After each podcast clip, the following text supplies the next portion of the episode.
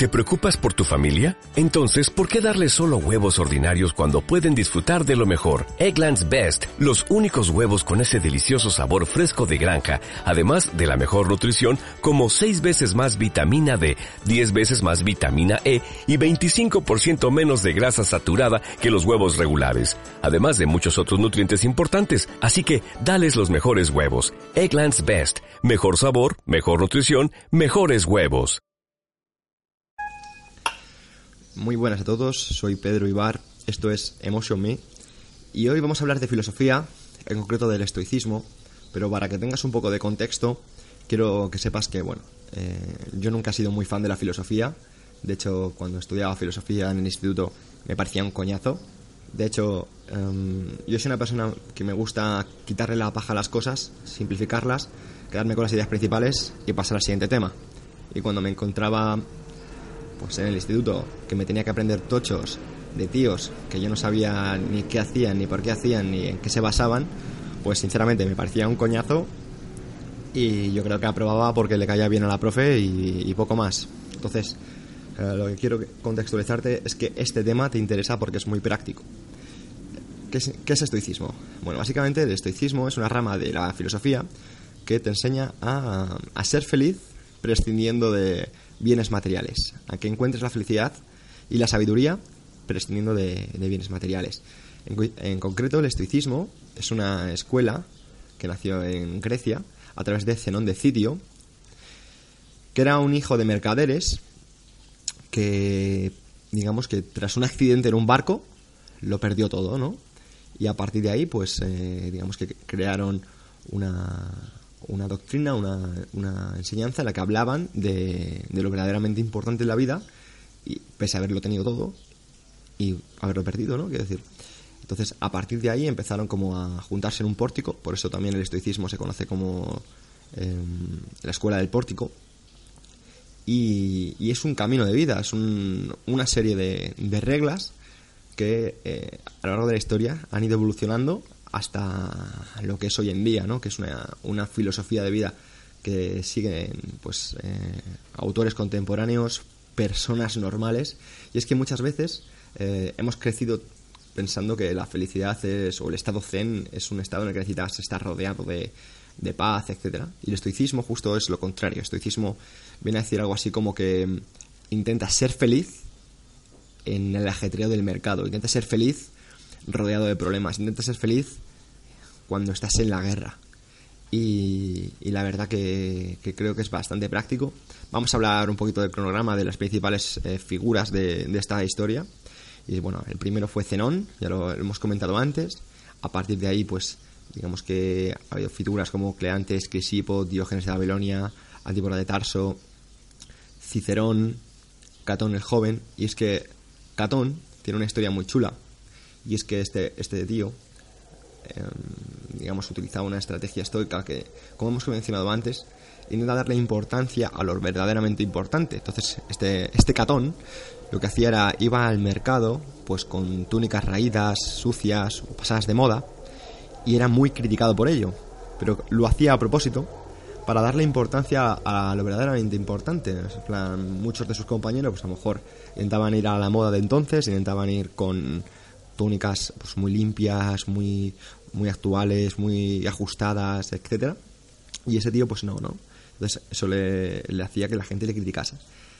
¿Y qué pasa? Pues que cuando te critican por eso y le das importancia a eso, pues estás jodido. Pero si consigues que eso sea como, bueno, es que si, no, si tu visión no te permite ver nada más, no te voy a juzgar. Y es que hay una frase de los, de los estoicos que me flipa y es, no vas a juzgar al perro por ladrar o a la higuera por dar higos. Entonces, no juzgues a las personas que juzgan porque son así, o sea, no les intentes cambiar. Intenta que no te afecten y, y punto y aparte. A partir de ahí, em, autores como, como Séneca, autores como Marco Aurelio, que fue un emperador romano, que lo tuvo todo, seguían esta filosofía. De hecho, esta filosofía es muy em, presente en religiones como el cristianismo. Lo que pasa que, evidentemente, pues como todo, con el, con el tiempo, pues las personas lo degeneran y, y se le y pierde mucha esencia, ¿no? Pero lo que es la idea de, del estoicismo es lo que quiero desarrollar hoy. Y es esa esencia práctica de darle importancia a lo importante, porque lo demás no importa una mierda.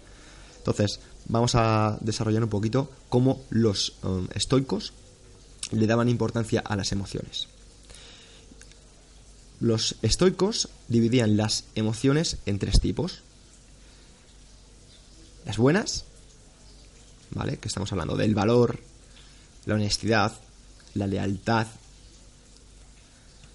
Las regulares, que son la tristeza, la apatía, etcétera, y las malas, que son la soberbia, el miedo, el odio, y eh, como tales, al identificarlas, digamos que los estoicos tenían la posibilidad de elegir si eran las emociones las que les dominaban o eran eh, ellos los que dominaban a las emociones, porque, bueno, ya por suerte la, la psicología moderna te está diciendo que si eres capaz de mm, identificar una emoción, la puedes atenuar. ¿Explico?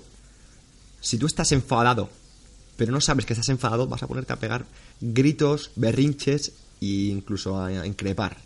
Pero si eres consciente de estoy enfadado como un mono, pues, oye, vamos a ver, a lo mejor me estoy comportando así porque estoy enfadado. Vamos a ver, ¿estoy enfadado por motivos que valga la pena? Sí. Vale. ¿Estoy enfadado por motivos que a lo mejor no son tan importantes? Vale, sí. Y sea como sean, decides si ese enfado puede contigo o eres tú quien puede con ese enfado. Lo mismo con, con, el resto de emociones, ¿vale? Porque los estoicos, digamos, que identificaban el miedo, ¿vale? Y decían que el miedo, pues, era algo natural. Pero, a partir de ahí, identificaban si querían que ese miedo les dominara a ellos, ¿vale? Para que nos hagamos una idea. lo que tienen los estoicos es que dividen el miedo ¿vale? O dividen esta, no el miedo, sino las emociones mediante, por ejemplo, el patos, ¿vale? ¿Qué significa esto? Significa básicamente que mm, cuando nos encontramos con una emoción de primeras de cara, ¿vale? Podemos eh, sentir como que estamos eh, reaccionando hacia ellas, ¿vale? Y es, y es natural sentir la emoción, natural sentir ese miedo, sentir esa esa rabia, sentir ciertas cosas es súper natural. los estoicos lo entienden a la perfección. Pero para los estoicos lo verdaderamente importante no es esa emoción previa o esa reacción instintiva que tienes cuando te ocurre algo, sino la interpretación que le das.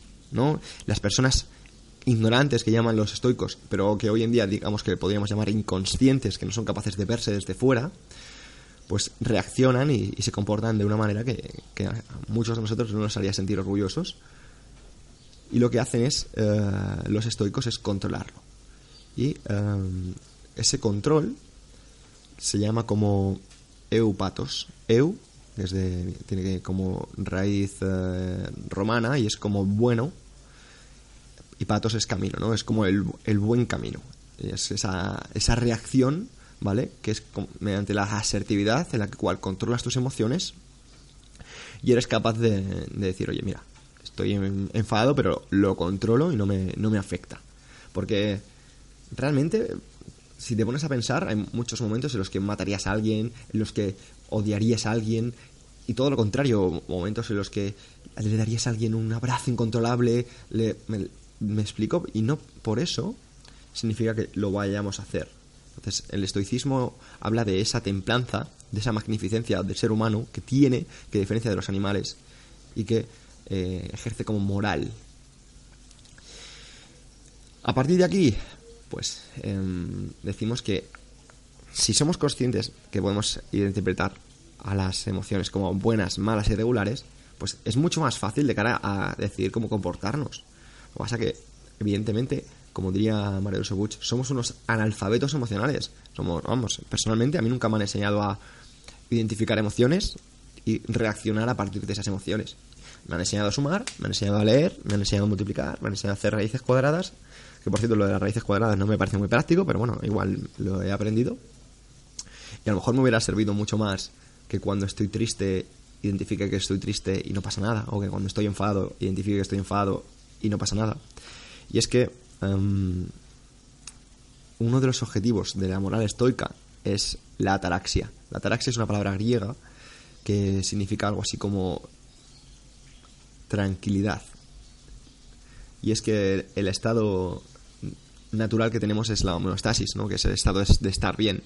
O sea que evidentemente son todos los estímulos externos que recibimos, tanto buenos como malos, los que nos hacen sentir, uff, arriba, abajo, uff, arriba, abajo, ¿no? Entonces, si tú eres capaz de controlar y gestionar todos los efectos exteriores que vienen a tu vida, va a ser mucho más fácil que te encuentres bien. Y mm, a partir de aquí, pues em, hay muchas herramientas del estoicismo que me encantaría desarrollar si os parece interesante. De hecho, por ejemplo, tengo aquí, mm, a ver, estoicismo. Voy a buscarlo porque tengo aquí. Mm,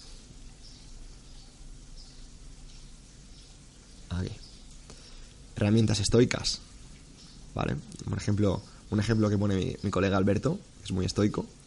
Dice, si tuvieras 86.400 euros y alguien te quita 10, ¿tirarías los 86.390 restantes para vengarte?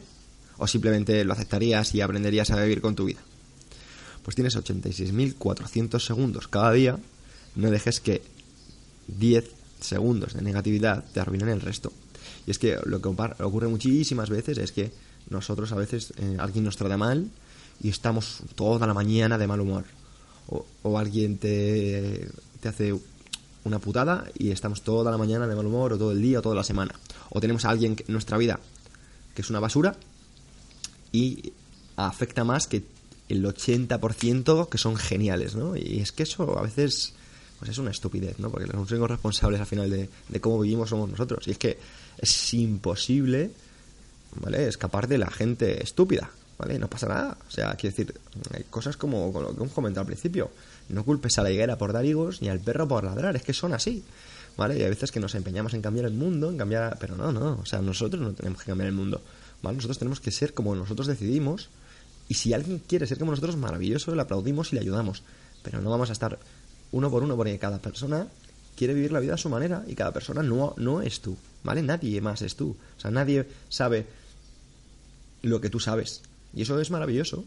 Te da una ventaja competitiva enorme. Lo que pasa que a veces, pues nos gustaría que la gente fuera más generosa o nos gustaría que la gente fuera más simpática, pero de verdad, eso es imposible. O sea, ¿por qué? Porque a lo mejor un día puedes conseguirlo, pero no puedes conseguir que eso se convierta en hábitos, ¿vale? Pero sí que puedes hacer ser un ejemplo, y cuando eres un ejemplo y consigues influir a más personas, pues a lo mejor estás cambiando el mundo. ¿Vale? Cambiar el mundo no significa que, acabes con el hambre en África, cambiar el mundo significa que la gente de tu alrededor sea como tú quieras ser. Así que nada, espero que